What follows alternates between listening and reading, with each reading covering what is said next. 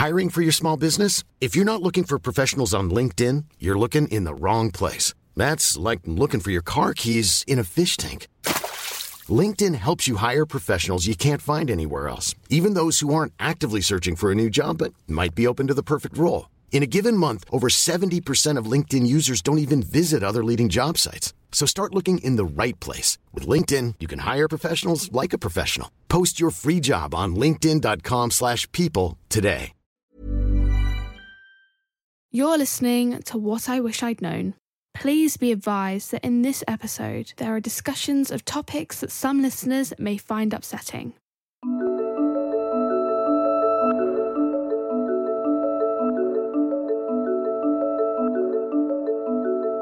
Hello, and welcome to What I Wish I'd Known, in association with Speakers for Schools, the youth social mobility charity that provides inspirational speakers and work experience opportunities. I'm Alice Thompson. And I'm Rachel Sylvester. And in this podcast, we talk to extraordinary people who've lived astonishing lives, brushed with displacement, disease, financial ruin, abandonment, bereavement. And not only have they survived, but thrived. Loss and adversity are a part of life, but an imperfect past isn't always an indicator of what's to come.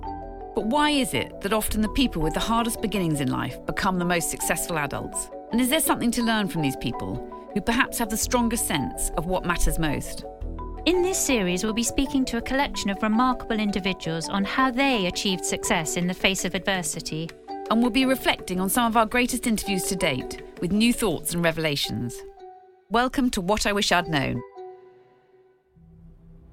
In this episode, we're taking a listen back to one of our favourite interviews with one of the UK's most successful rappers, Stephen Manderson, although you may know him better as Professor Green. Growing up on a council estate in Clapton, East London, Professor Green went on to become a multi platinum artist with 3.5 million combined sales in the UK. After touring with Lily Allen, Green was signed to Virgin Records, and in 2010 he released his debut album, Alive Till I'm Dead. Over a decade later, he's collaborated with artists such as Example and Rizzle Kicks, co hosted Lip Sync Battle UK on Channel 5, and is a patron for the charity Calm. Meeting with Stephen, it was clear that the man he'd grown into was a lifetime away from his youth. But without the challenges he faced in his early years, I think he would agree he wouldn't be who we know he is today. From being raised by his grandmother on an East London council estate to living through his father's suicide, Stephen has faced numerous challenges which have led him to re-evaluate his own life. What do you remember from speaking with him, Alice? I think the main thing I remembered was the tattoo on his neck that said lucky, because that was such an extraordinary thing to have. And he, he does feel lucky. He feels that he got away with it. And I think that's because his mother was only 16 when she had him, and his father wasn't around, but he had this extraordinary granny and great grandmother. And his nan was like looking after him the whole time. And she was very protective and also quite pushy and had standards. And I think that really helped him. And he was obviously phenomenally bright. And so she was always trying to get him to do his work. And, and although he was sort of smoking at a really young age and then dealing and then drinking, she was in the background. So I think he felt she protected him in some way. And and that sense of being lucky is what we get with a lot of our interviewees when instead of feeling that their lives were dreadful at the beginning and they have these appalling starts, they feel somehow someone was helping them. It's almost as if there was a presence that propelled them forward. And his grandmother used to come to some of his early concerts, he said, and she described his rap as that talking music. I don't think she quite got it, but he loved that she used to come and she was so supportive even though they had very little money, she was working two jobs a lot of the time when he was growing up. So she had quite a tough time as well. But he felt all the time that she was there for him. He had a really turbulent time at school, and he said that he remembered he used to get these stomach aches, and it was because he thought that if he went to school and he left his grandmother and his great grandmother, they might not be there when he got back in the way that his parents weren't there anymore. And he talks a lot about the sort of combination of the mental, the psychological, and the physical, and that the two are very entwined. I was quite a bright kid. My only problem throughout all of my school reports was uh, was attendance. I was anxious sometimes, um, and I've started to get the feeling again that I recognise as the I don't want to go to school feeling. The nan I've got a bellyache feeling. Right. I'm getting it again in my adulthood, but I I understand it right? And I know what it is, so I know it will pass, and I know I can get beyond it. And I also know it's on the other side of it because if my nan ever did have the time to drag me to school kicking and screaming, by the time I got there, I was so happy to be there. It was just the getting there, um, and I it was it was always down to nan. I got a bellyache. It was my anxiety. Despite being raised by his nan, who he has huge admiration for, it feels like Stephen was always yearning for a connection with his mum and dad, and yet they kept him just out of reach. They were never really around, and he couldn't form a proper loving relationship with them. And Stephen recalls that last interaction he had with his dad when he had a huge argument with him and finally stood up for himself because his father just kept letting him down. And that was the last time that he ever saw him. And then six years later, he discovers that his father's committed suicide and he has to go to the morgue and he has to identify his father's body. Yeah, it was horrible. I, I can't. I haven't seen the man in six years, and he's just cold, and, you know, swollen and bruised. And he looks a lot older than I remember as well. He started to lose his hair. Thankfully, I haven't. um, but you just it. It was the his um, his widow and some of the children, or maybe all of the children were there. Um, I say children; they weren't young Mm. at this point, um, and no one would go in. And it was the manager or the owner actually of the shop that he used to manage. He used to manage an, an odds and sods shop called This and That. Um, was about to walk in to ID the body because no one else could do it, and I was just like, "Are you mad? Like, do you like have no respect? Is your family." Mm. Um, I, and I walked in and and did it.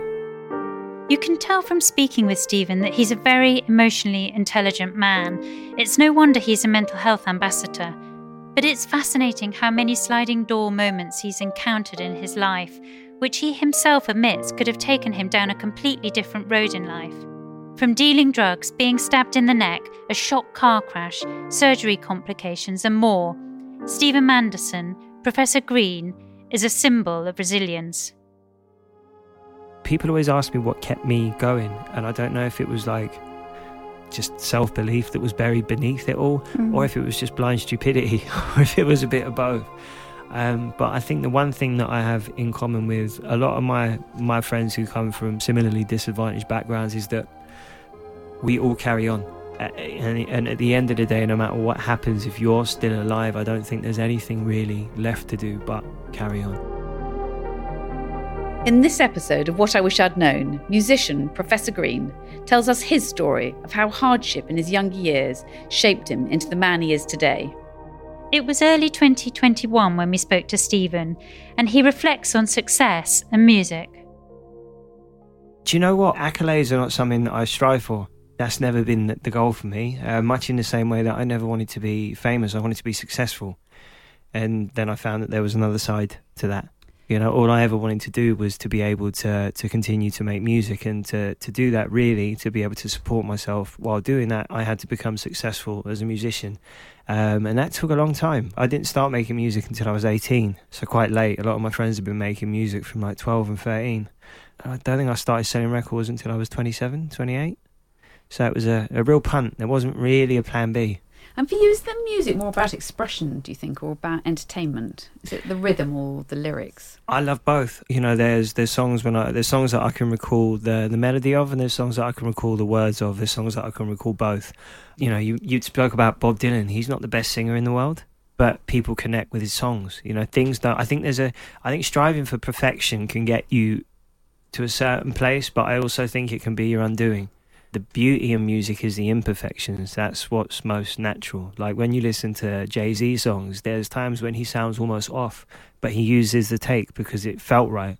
I've had times when I've recorded a demo on a not very great microphone um, and then have gone to the studio to re record it and have not been able to recreate what that first demo vocal felt like. And it's not just been demoitis, everyone has agreed, and we've just ended up using the scratch vocal because it was a better take and it, it feels different. So there is a meaning for uh, to it for you because there was that story recently where Elton John's lyricist said, "Oh, it's absolutely pointless looking for meaning in any of his songs," but actually, yours they, they're full of meaning, they're full of emotion, and there's a real truth to them. Is that important to you? Yeah, but I also like so I come from a, a background of battle rap as well and freestyling, which which is is more, I guess, on the entertainment side of things. It's where you're, you know, that's where you get to to kind of exercise your ability and show off a little bit, Mm. um, and be a bit lippy and naughty um, and cheeky, which I still enjoy being.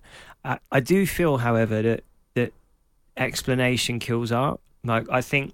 So my, one of my favorite, I, I I did a, a show I can't remember the name of, but it was about number one singles, and I was asked what my favorite number one song was, and I said, well, The Verve, The Drugs Don't Work. First of all, they were shocked because they didn't believe that, that was a number one single.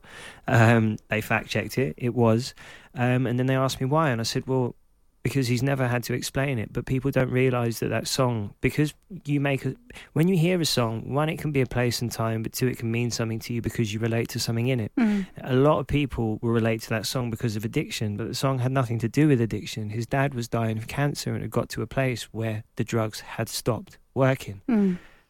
When you hear the song in that context, it, it, it- I mean, that's, you know, that Really makes me feel something, but Mm. it really does change it. Mm. Now, I think it's beautiful that that song can mean what it needs to to whoever is listening Mm. to it. You know, without that explanation, it can mean something different. Mm. Um, and I think that's the beautiful thing about music. If you don't explain everything, a song can be whatever it needs to be for the person listening to it. And I kind of feel that way about music. Like I don't listen to my old music much. Um, although weirdly, I heard my first hit single on the radio today. They were doing a competition on the radio. They were doing a competition on a radio station I listened to, um, where they play like snippets of songs and trailers of movies, and you have to guess the year that it came out. And then they played my first single, "I Need You Tonight." I was like, "Whoa, I haven't had that in ages." Did you try Um, and win the competition? I did message the radio presenter because I knew her. Um, I had to pull over and send her a text, and then she come on air laughing, going, "Professor Green has got this right." Surprise, surprise. But I, I think there's something to be said for, like, for me when I, as soon as I finish a song, it, it, it isn't mine anymore. It's the listeners. It's the listeners, Mm. and it's done. And it, you have to get to that point. I've seen many a talented artist never become what they could have been because they are scared of judgment. And you are going to be judged when you put a song out. So for better or worse, they are going to judge you. And I think that's why it's always important to fall on your own sword. I've never made a record that someone else has told me to make. I've never been pushed down a path or encouraged to take a direction that hasn't felt right for me. People always say, you know, there's, you know, I have a really macho persona. That's been put on me. I am not macho in the, you know, archetypal sense. That's Mm. not me. I was a very sensitive child. I'm a very sensitive human. That hasn't changed. And there's a lot of bravado in rap, which there is, but I enjoy that. It's it's fun to to, to kind of play and be a little bit cocky. You should have a belief in what you're doing. You know, when I was talking about freestyling and when you're using punchlines and, you know, creating similes and metaphors and using wordplay, that's a place to exercise ability and you can show off a little bit. But there's always been feeling and emotion and, and sensitivity and honesty in the music, but and you know, and, and by the musicians that I've loved. You know, they always put themselves, what they think, what they thought, what they observed into their music. And because I was growing up in Clapton, in Hackney, when it wasn't full of people with beards and New Balance trainers and three pound fifty coffees, which I must admit I do enjoy, so I'm a bit torn when it comes to gentrification. yeah, Murder Mile is now all sourdough bakeries, It's, isn't it? yeah, it's like middle class mile. It's um, but don't get me wrong. I, this is, but people, people say that, but the thing is with it, if you're growing up in Hackney and you're poor, it's still very much the same, except you have your face pushed up against the window even more because you feel excluded. I would imagine from a lot of the new shops that have popped up. So your your name, Professor Green, Yes. it's sort of part Cluedo, part Quentin Tarantino, isn't it? But actually, it's not any of those things, But is it? Where does her- it come from? but entirely herbal. Um, I used to get asked that a lot in the beginning when I was I'd be on like breakfast television, um, and it used to catch me off guard, and I'd be like, uh, I used to have a very keen interest in horticulture. Um, was always my get out, and then you'd see the face of the host because they'd take a second. You can see they'd like look to the left as their brain was ticking, and then they'd go, "Right, we'll move on from that." um, yeah, I, I used to, yeah, I, I had a keen interest more in uh, weeds than plants um, when I was younger, and that was where the name comes from. I got given it when I was eighteen. Uh, by happened? a friend, someone said something um, about cult. We were talking about cultivation, and he um, he said something that was wrong, and I corrected him quite sternly. And he went, "What do you think you are, some kind of professor? Who are you, Professor Green?" and then everyone just went. It was like a look around the room, and everyone went Professor Green, and that was it. It It, just it it suits you, stuck. it? I mean, Do you know what? I mean, it, it is weird. The older I get, the more it's like does this still work? Can I still, you know, am I going to have to drop like Chipmunk, drop the monk on his name? I'm like, am I going to have to drop the professor part of it? Excuse me. I'm, I'm like, you know, I'm, a, I'm what's what am I going to? Does this? But it, it, I don't know. It continues to to work. Can you just describe for us where you came from in Hackney and what it was like? Yeah, um, vibrant, really, really vibrant, really noisy, um, really, really full of culture and diversity. A lot of concrete, not very green. Um, at least not, not in that way. not in that way. Yeah, it's weird. You know, as a kid, it felt huge. You know, like everywhere does. Um, as I started to grow up, I realised that it was actually quite a small part of the world. Um, and I think a lot of people that grow up there don't, unfortunately, get to get outside of that world, and that becomes their world. And then that becomes them. You know, you got kids now that will fight over estates where their parents don't even own their their flats. They're fighting over something they don't even own because of a lack of purpose. They don't have any identity beyond where they're from. You know, and people who are middle to upper class don't talk about their ends or the area they come from. They talk about what school they went to, you know, and then beyond that, they start to become more defined by their careers. Sadly, I think a lot of people that grow up where I grew up, or and who still now are growing up where I grew up, become defined by where they're from. Um, and I think where you're from is important, but it shouldn't define you to the point where it's all you have. And your mum was only 16 when you were born. A baby. Wasn't she? And I, the, I think I'm more nurse, than twice her age now. Yeah, when I think about amazing. it, I'm like. But the nurses in the hospital handed you straight to your grandmother, you yes. said, didn't you? I yeah. mean, what was she like then? What was that My like? nan did tell me that, by the way. That's Yeah. not one of my own memories. No. um, I, I mean, I ended up in her arms for the most part of my childhood. You know, hers and my great grandmother's Nanny Edie. My nan, I mean, what an incredibly strong woman. At a point where she should have been starting a new life for herself. You know, her kids had all left home. She had three children, two boys and one girl, my mum. And she ends up looking after her grand, not only her grandson, but her, her mother as well. You know, what, what, what more example could I need of how to be a hard worker? You know, Mhm. she put grit in me. And she. I'm not saying she was always in a good mood. Um, she was working three jobs a day and then coming home to having to do everything that she did as a parent and also a carer. But I think when people grow up in single parent households, the the single parent, be it uh, you know whether they're maternal or paternal, they have to make a decision based upon whether they are present or they're at work. Quite often, which is not an easy decision to make, I wouldn't imagine. If they're not present, then that child misses out on a hell of a lot um, if they don't have a good support network. And that's when you find family in other places, sometimes places that are less than ideal, which exposes you to things you shouldn't possibly ever be exposed to, let alone how early. And with me, I think I was extremely fortunate because I never lost out on any parenting because I had my great grandmother there. And I also had one of my uncles. Um, he was disabled, he had terrible epilepsy, which they couldn't treat and control at that point. So he lived at home. So I was really, really fortunate, you know. And I think but your mum left when you were one, didn't she? she was the first. So there was six of us. There was six of us in a um, in a three bedroom flat in Clapton. Uh, number one Wentworth House, Northwold Estate, and the first person to leave um, was was my mum. Yeah, when I was a year old, and she left to sort herself out, but never. You know, I mean, they, there there was a a battle for my custody uh, when I was three, which thankfully my nan won. And this is I mean, this sounds like a horrible thing to say, and I don't mean this with any malice or spite. You can see my face. Um, but I'm quite happy that I'm not my father or mother's son because I don't think they were old enough or equipped enough to give me the upbringing that would have seen me achieve what I have and enabled me to, to do all that I do now. I think I was extremely lucky to be brought up with an older set of values. Do you have any real memories of your parents growing up at all? Yeah, um, I mean, my mum was there m- more consistently than my dad, but there was no no real maternal bond. Sadly, she tried and she tried and she tried.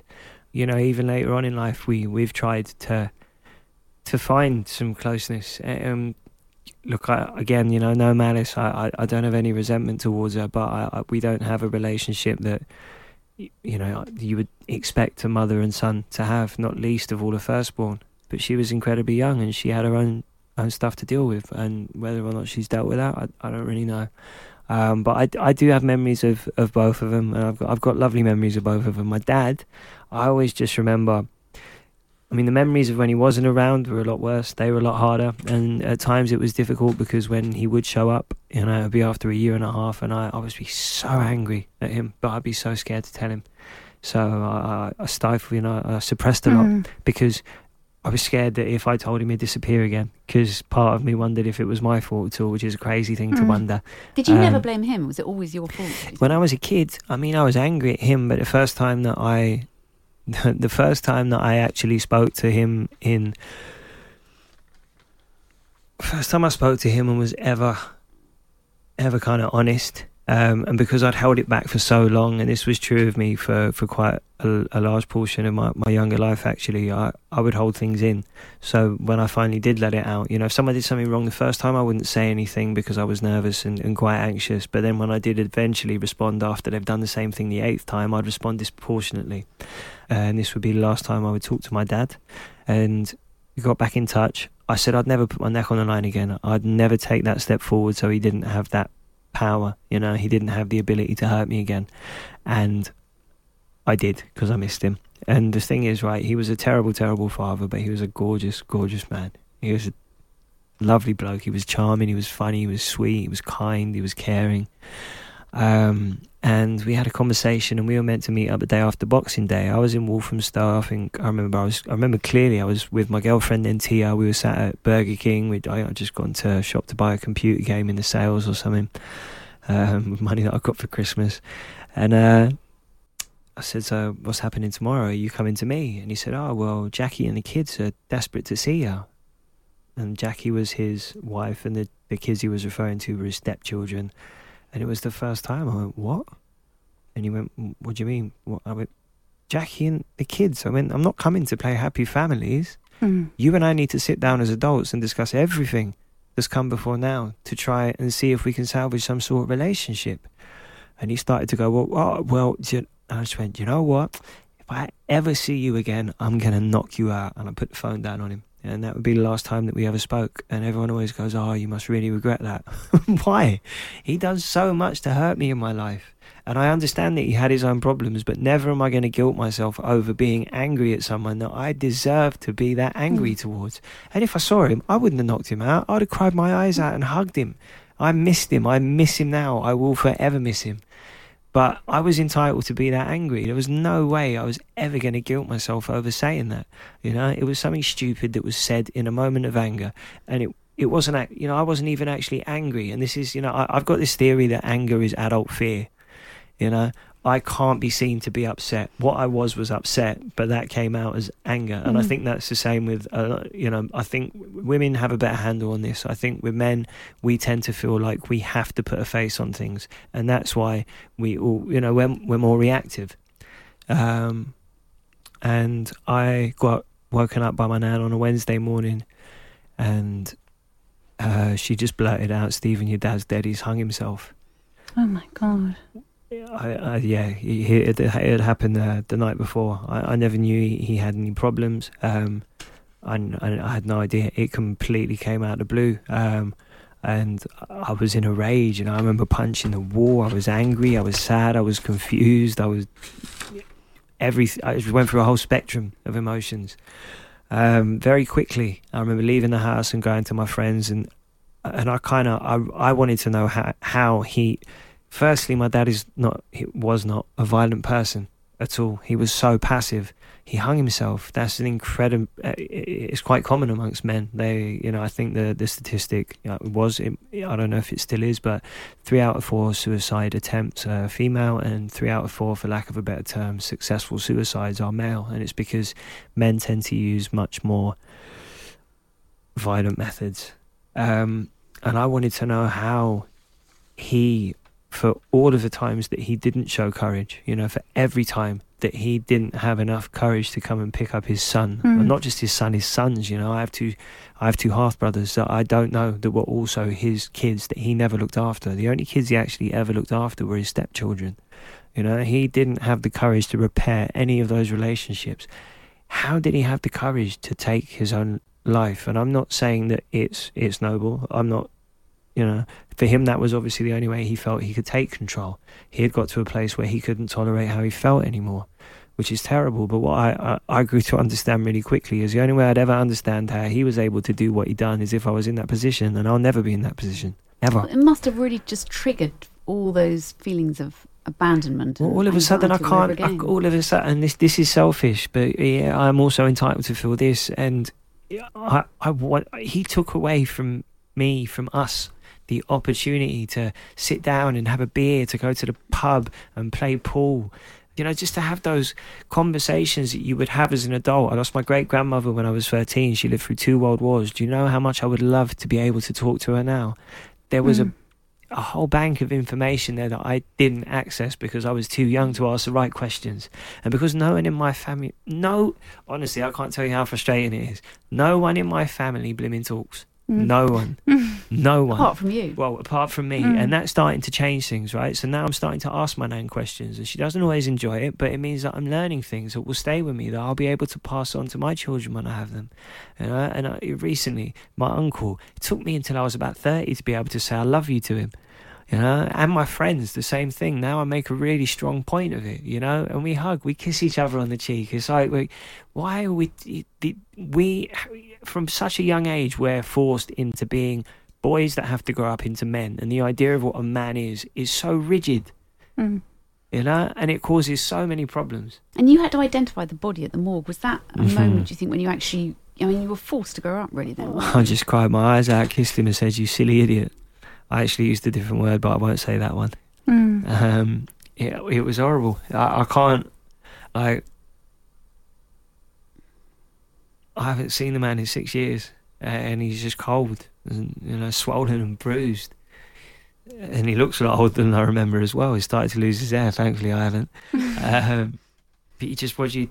It was the his um, his widow and some of the children, or maybe all of the children were there. Um, I say children; they weren't young Mm. at this point, um, and no one would go in. And it was the manager or the owner actually of the shop that he used to manage. He used to manage an, an odds and sods shop called This and That.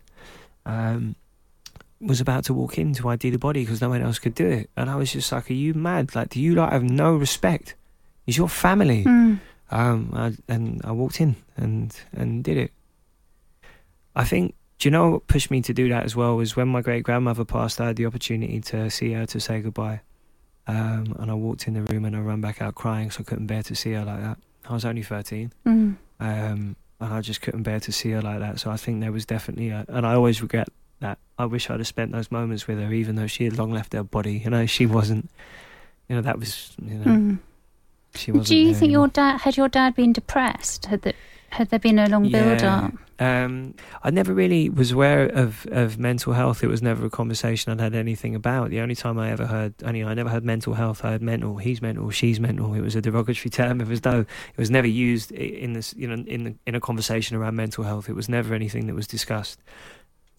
I mean, we don't even discuss the good parts of my family's past. So, like, there's no way we'd get into a discussion about mental health. Um, I never really understood it until later on in life when I had to really take a long, hard look at my own. Um, I suffered anxiety from I was literally as young as I can remember. Nan, nan, I got a bellyache, and I just didn't have the language, the the tools, or the understanding to to know that that was anxiety, because I had surgery on my stomach when I was six weeks old. Every time it was straight to the doctors, and then eventually from the doctors to the hospital, and then it was a camera down my neck or the other way, and all these investigations looking for something that was a psychological problem that was presenting as something physical. And knowing more about, I was diagnosed with IBS really young. Knowing more about IBS, uh, it it can be preceded by um, trauma, or it can, you know, or you can be diagnosed with IBS and then be much more likely to suffer with anxiety and depression. Mhm. Um, and there's a huge link between the gut and the brain, um, which hasn't been understood for a long time. Um, it's relatively new science, um, Mhm. but people are beginning to understand just what impact your gut health has on your mental health and overall well-being. And it's funny because we've got sayings like "you are what you eat," so we've known this. You know, it's not actually anything new. We've had an understanding. You know, Yeah. gut feeling, bad taste in your mouth, all of these sayings that we've we've had.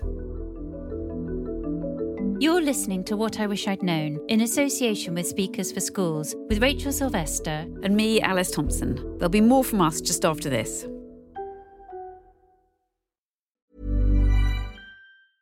Ryan Reynolds here from Mint Mobile. With the price of just about everything going up during inflation, we thought we'd bring our prices down. So to help us, we brought in a reverse auctioneer, which is apparently a thing. Mint Mobile unlimited premium wireless. Ready to get 30, 30, bit to get 30, bit to get 20, 20, 20, bit to get 20, 20, bit to get 15, 15, 15, 15 just 15 bucks a month. So, Give it a try at mintmobile.com slash switch. $45 upfront for three months plus taxes and fees. Promo rate for new customers for limited time. Unlimited more than 40 gigabytes per month. Slows. Full terms at mintmobile.com. Hiring for your small business? If you're not looking for professionals on LinkedIn, you're looking in the wrong place. That's like looking for your car keys in a fish tank. LinkedIn helps you hire professionals you can't find anywhere else, even those who aren't actively searching for a new job but might be open to the perfect role. In a given month, over 70% of LinkedIn users don't even visit other leading job sites. So start looking in the right place. With LinkedIn, you can hire professionals like a professional. Post your free job on linkedin.com slash people today.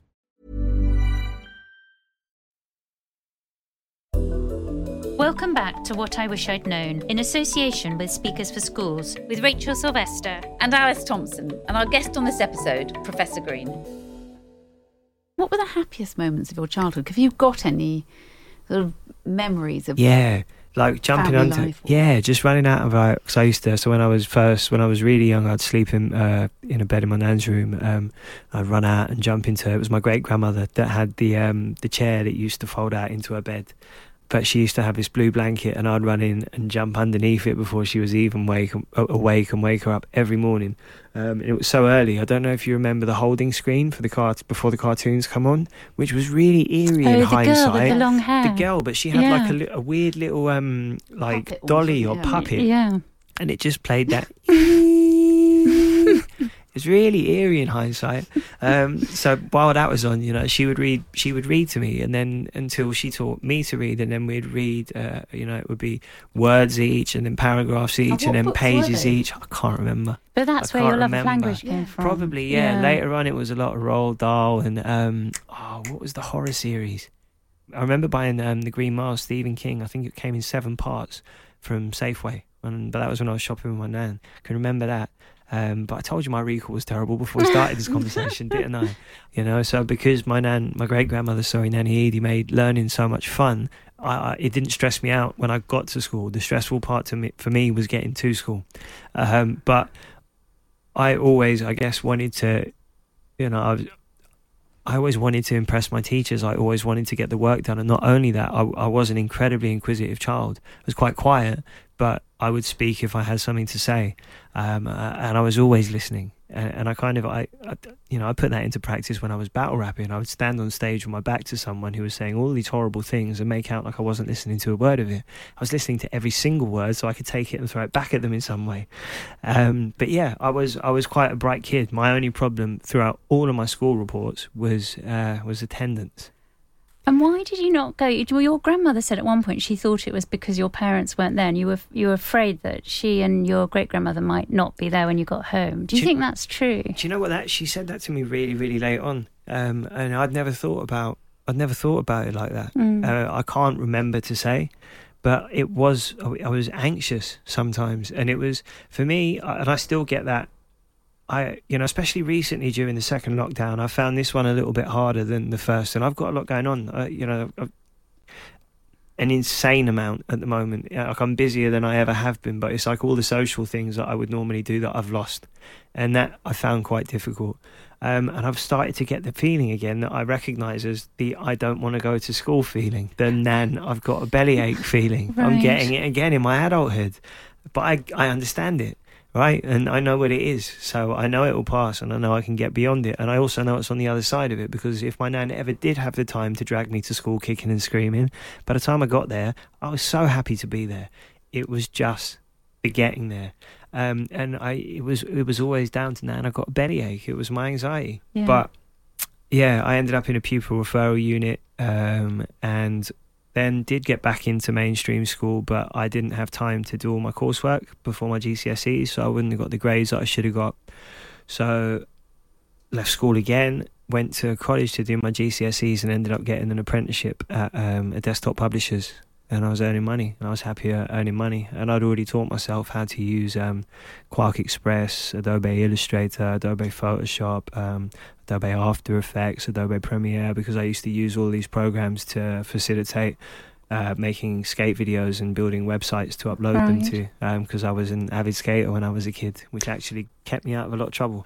But you also, didn't you? You got the chance to take a scholarship exam for St Paul's, Yeah. private school. Why Yeah. did you not want to do that? Because I felt even at that age, I knew my place in the world. I just said it's not for me. And you know what? When I was younger, there were kids. So when I used to skate, I met people from from all sorts of backgrounds, which was great because it opened the world up to me. I also travelled with it, so it made the world a bigger place. And my nan had always taught me, uh, even though I think she finds this quite difficult to practice and can feel uncomfortable sometimes in certain places around certain people, but your class is not dictated by what's in your bank or your pocket, it's in how you treat people. So I was always comfortable around everyone. Um, but when I was a kid, like I was always, I thought, you know, certain kids were like weird. And they weren't weird, they were just free to express themselves. I was at a point where I couldn't wear the clothes that I would skate in on my journey from my house to the train station. I had to change when I got to Liverpool Street because otherwise I'd have become known as a skater or a grunger, which I, I couldn't have happened because that would have just made life incredibly difficult when I was playing out in my estate. Oh, I see. So it, it was, you know, it wasn't cool. So I felt then that I had to be Hackney, whereas these other children who didn't, you know, who didn't have that pressure were just free and able to, to, you know, they were more, ultimately, they were just more comfortable in their own skin and were able to express themselves. I So understand how, that how- now, but how do you think you'd have been different if you'd ended up going to St Paul's? I don't. I, I mean, if my attendance was bad going to a school where everyone was pretty much on the same playing field, um, what would it have been like when I was, you know, at a school where everyone came from families that had things far beyond what I'd ever seen, let alone had. Um, you know, it would have been. I don't think I would have been incredibly comfortable. I, I think I'd have been a fish out of water, and I think my attendance would have been similarly bad. Mm.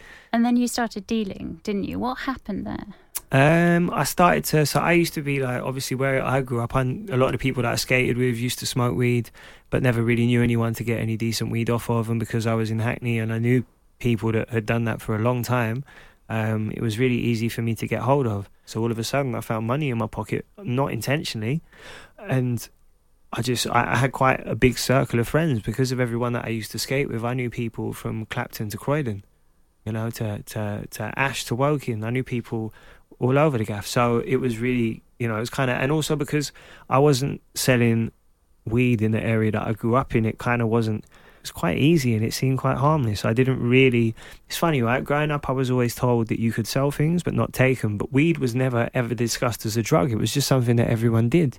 Right. If you drank all day, every day, like for me, there were periods in my life where the first thing I did was light the spliff that I hadn't finished the night before when I woke up.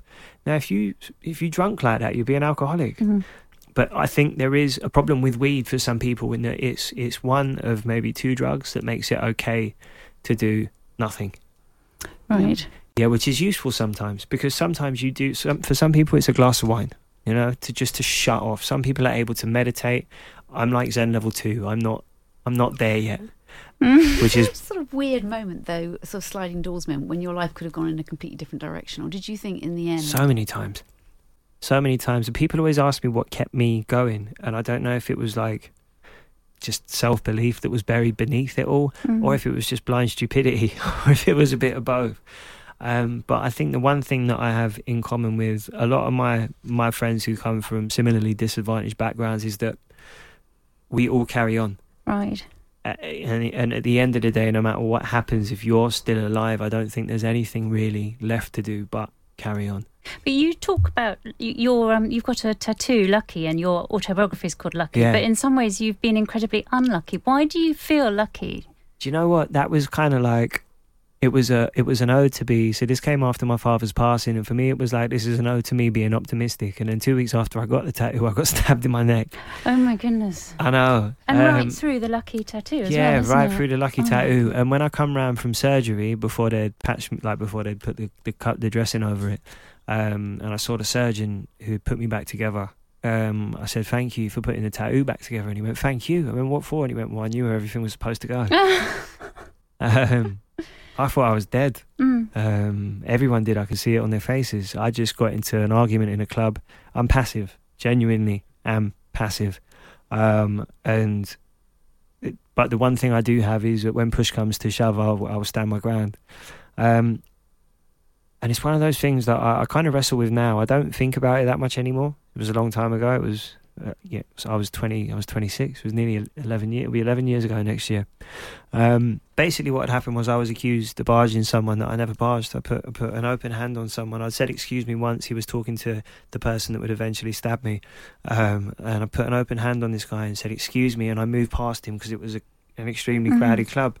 And then I heard an oi, and I kept walking. Heard another oi, turned around, and he said, "You barged my mate," and that just, yeah, that grew into something that it shouldn't have, um, and it all seemed to be a, a point diffused. Um, and then a little while after, he came up behind me and he put a broken bottle into my neck, millimeters from my carotid artery. So I would have bled out in four minutes had it have literally been, Yeah. you know, a millimeter in a. I don't know which direction it would have been, but it was yeah, it was the the surgeon explained to me. It was weird, right? I think they they thought I was some sort of gang member or something because the attitude that the doctors took with me and that the police took with me because I got arrested as well was that I'd that I deserved it almost. You know, they were so harsh with me. You know, and the way the doctor said, you know, you should be dead if it was millimeters to wherever it would have gone right through your carotid, and they were they weren't. You know, they they weren't very nice to me. Um, All and- sympathetic. yeah, and I, listen, I don't want sympathy. Everyone, uh, Piers Morgan tried to put it on me. I was, I went on, I went on Good Morning Britain to talk about my new single, which was photographs at the time with Rag and Bone Man. Then he just took it into knife crime because it was a hot topic at that time. Right. And he just went, "So you were a victim of knife crime?" And I went, "Well, firstly, I weren't a victim, but if you want to talk about knife crime, let's talk about the institutional racism and the fact that the picture that you see when knife crime is projected on the front cover of a newspaper, be it here or in Scotland, when the majority of knife crime isn't committed by young black youth." And he just went, "Ah, we'll end the conversation there." Um, but yeah, I've never felt like a victim. And how did you discover music? I don't know. My nan used to play. Uh, my nan used to play Jason Donovan, and Kylie Minogue, and Engelbert Humperdinck, um, and I think that that made me really want to find something that I enjoyed listening to because that made my ears bleed. Um, it was. I think that you know people talk about my childhood being traumatic, and I think it was largely because of the music my nan used to play.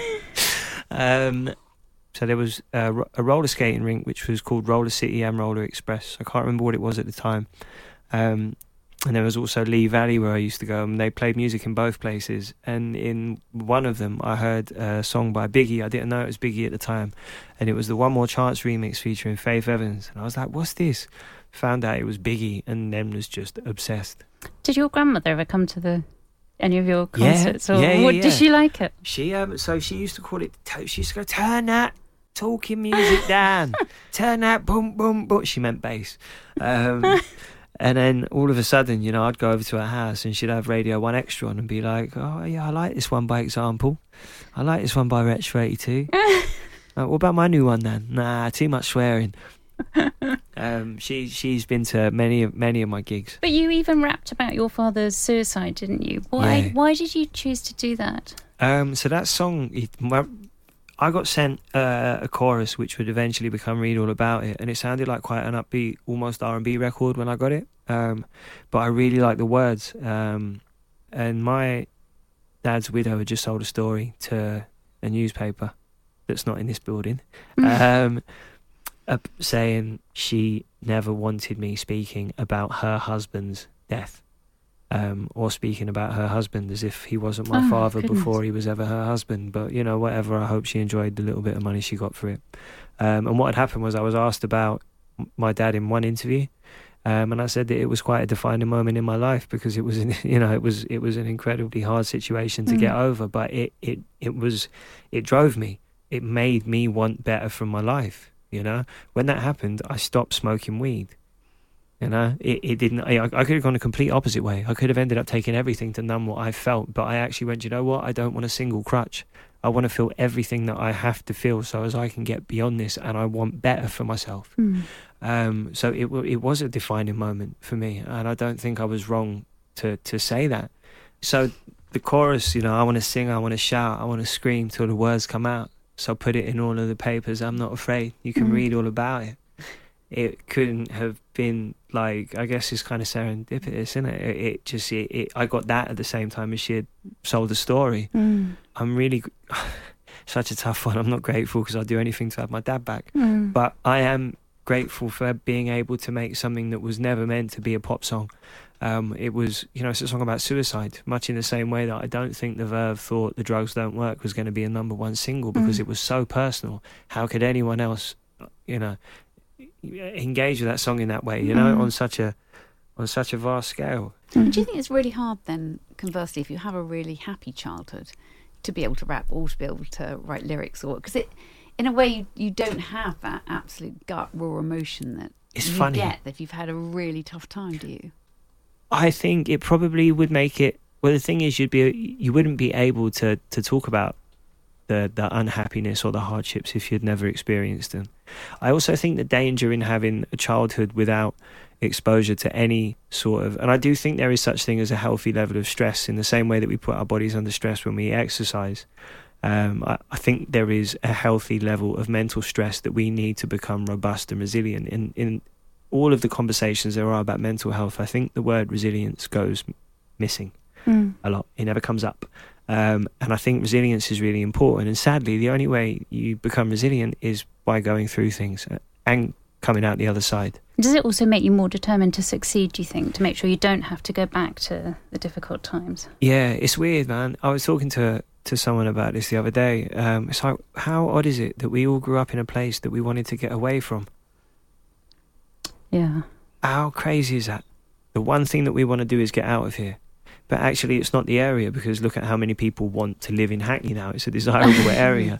It's your relationship with it, Mm. and it's actually your social circumstances that you want to escape. It's it's not the it's not the area. It's not the postcode. It's not the estate. It's your life. It's your Your- it's your your, con- it's your mm, conditions. mm. Yeah, it's your you living were nearly conditions. killed a second time, weren't you, when you were squashed between two cars? Yep.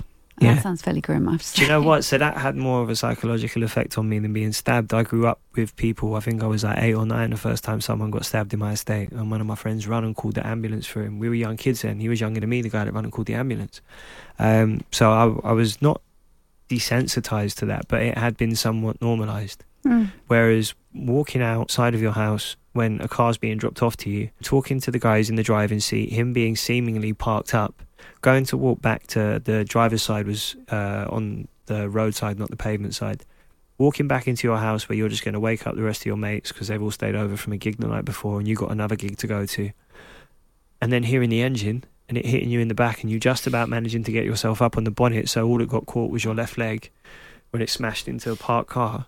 That sent me that sent me west Yeah. to be honest with you. Um, and if I didn't get up on the bonnet, it would have been my hips and pelvis. And if I fell forward, it would have been my shoulders and head.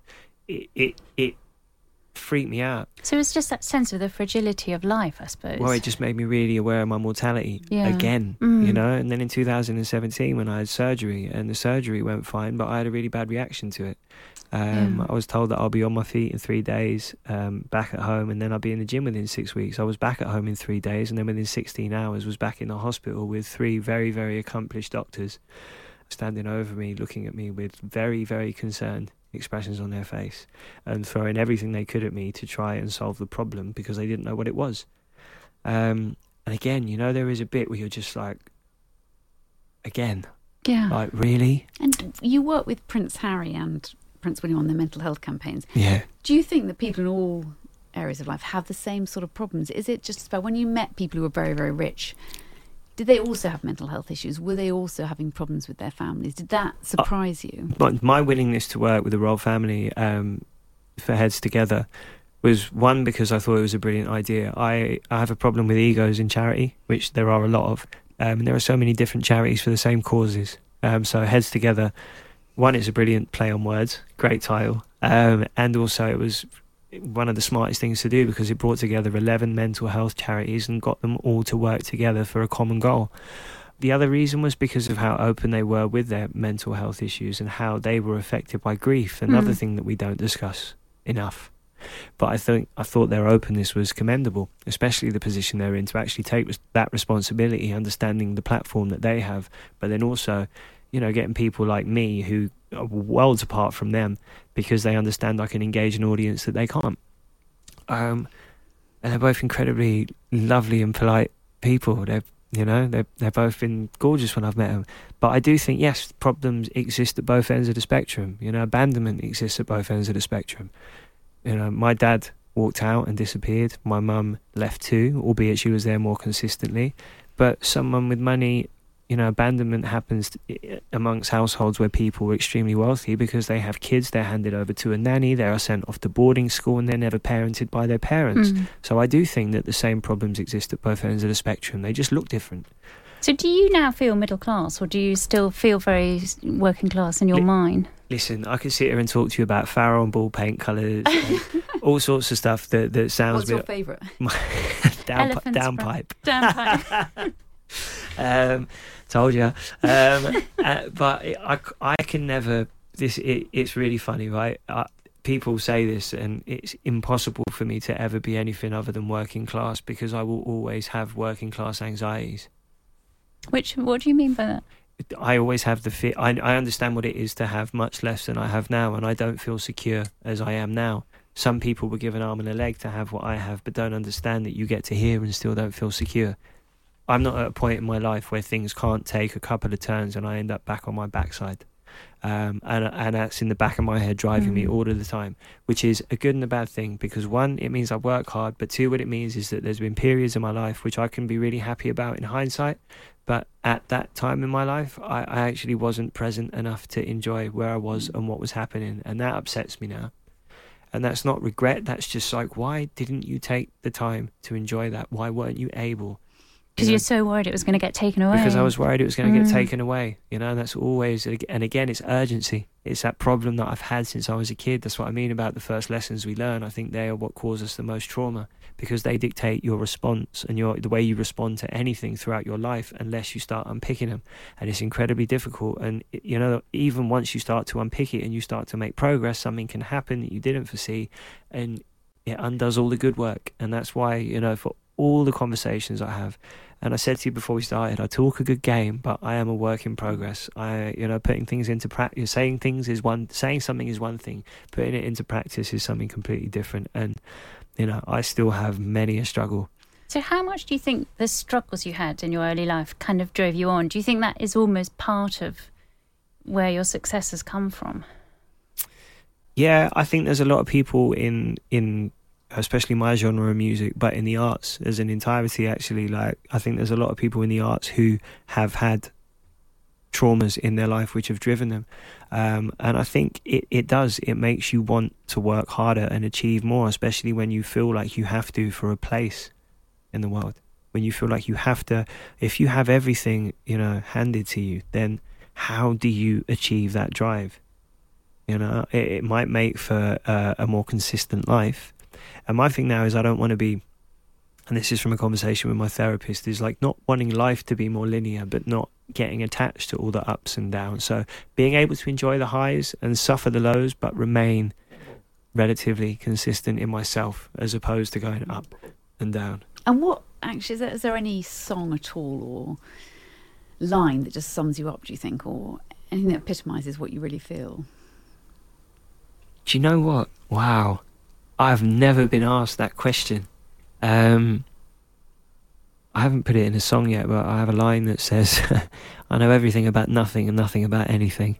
Um, don't know if that sums me up. I can tell you what my one of my favourite songs is, and it's it, a lot of people would probably call it a guilty pleasure, but um, it was quite coming of age for me, and even you know till this day it has it has quite great meaning to me, and I, I love it. Um, but Green Day, Time of Your Life, and I think the sentiment of that. I hope you had the time of your life. You know, and I, you know, when I'm wherever I am, when you know, during the last moments of mine, I hope I have. You've been listening to What I Wish I'd Known in association with Speakers for Schools, the youth social mobility charity that provides inspirational talks and work experience opportunities with Rachel Sylvester. And Alice Thompson, and our guest on this episode, Professor Green. The series producer is Anya Pearce. If you enjoyed what you heard, why not pick up a copy of our book, What I Wish I'd Known When I Was Young? Or you can follow the podcast so you never miss an episode. And of course, you can listen back to all our previous episodes on the Free Times Radio app or download them from wherever else you get your podcasts. Thanks for listening.